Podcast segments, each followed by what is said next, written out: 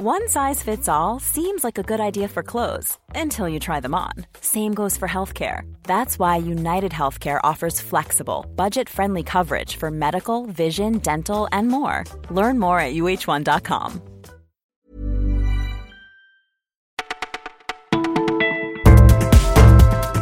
Bonjour tout le monde, nous sommes le mercredi 25 avril, vous écoutez Le Parisien, voilà tout ce que nous avons retenu pour vous aujourd'hui.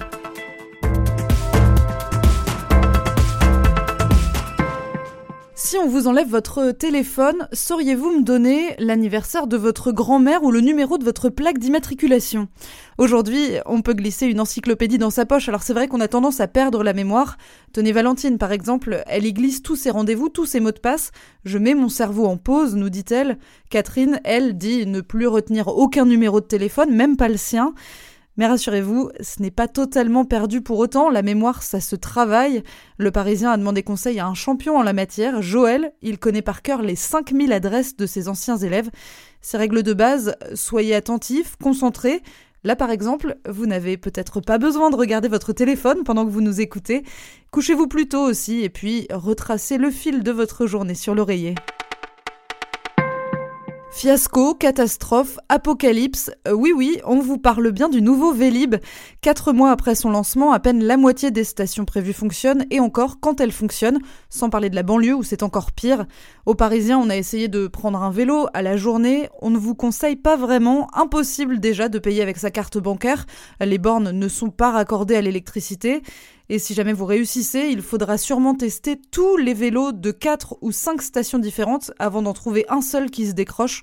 On a aussi vu cette scène incroyable sur Twitter, un camion de la mairie de Paris qui ramasse une dizaine de vélos verts quasi neufs. Les vélos ont en fait été abandonnés là parce que les usagers n'ont jamais réussi à les raccrocher et la mairie de Paris les a donc traités comme un dépôt sauvage d'encombrants. L'entraîneur allemand Thomas Tourel a été aperçu dans les rues de Munich avec un béret. Attendu fin mai au PSG, il faut dire qu'il peaufine son entrée. Il paraît qu'il travaille son français avec l'objectif d'être quasiment bilingue pour la première conférence de presse.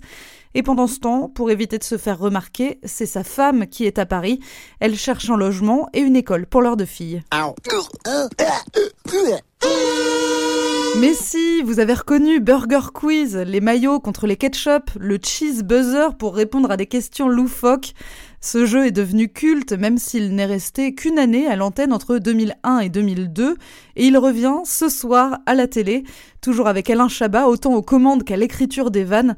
Le seul changement, c'est que ce ne sera plus sur Canal+, mais ce sera sur TMC. Ça commence à 21h, soit pile en même temps que la finale de Top Chef sur M6. Vous écoutiez Le Parisien, on vous laisse avec ce dilemme télévisuel et nous on se retrouve dès demain.